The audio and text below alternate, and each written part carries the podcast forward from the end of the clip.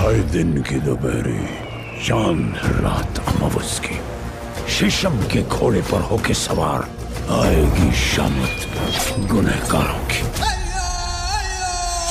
भाई, सबसे बड़े गुनेगार तो वो हैं जो सालों साल लगा के फ़िल्म की हाइप बनाते हैं, झूठी एक्सपेक्टेशंस जगाते हैं हीरो हीरोइन को स्लो मोशन में दिखाते हैं, और तो और आइटम नंबर की भी हवा बनाते हैं।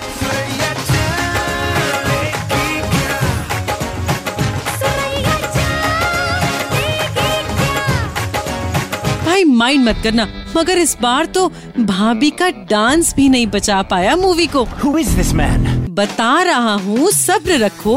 Bye the way myself आप ही की तरह एक आम इंसान जो थिएटर में गया तो ब्लॉकबस्टर देखने था मगर पहले दस मिनट में इसके वीएफएक्स इतने घटिया थे उससे मालूम पड़ ट्रेलर से मालूम पड़ रहा था कि मूवी जान नहीं है और वही है। ये फ़िल्म अगर सही किसी चीज़ पे उतरी है ना तो वो है अपने नाम पे। भाई सीरियसली हिंदुस्तान को ठग लिया इसने ठग लिया इसने। नहीं माना प्रोडक्शन बैनर बड़ा था स्टार कास्ट में भी बड़े बड़े नाम थे और तो और पैसा भी खूब लगा था। मगर इन सब के चक्कर में ये क्यों भूल गए कि फ़िल्म में कहानी होना भी ज़रूरी था?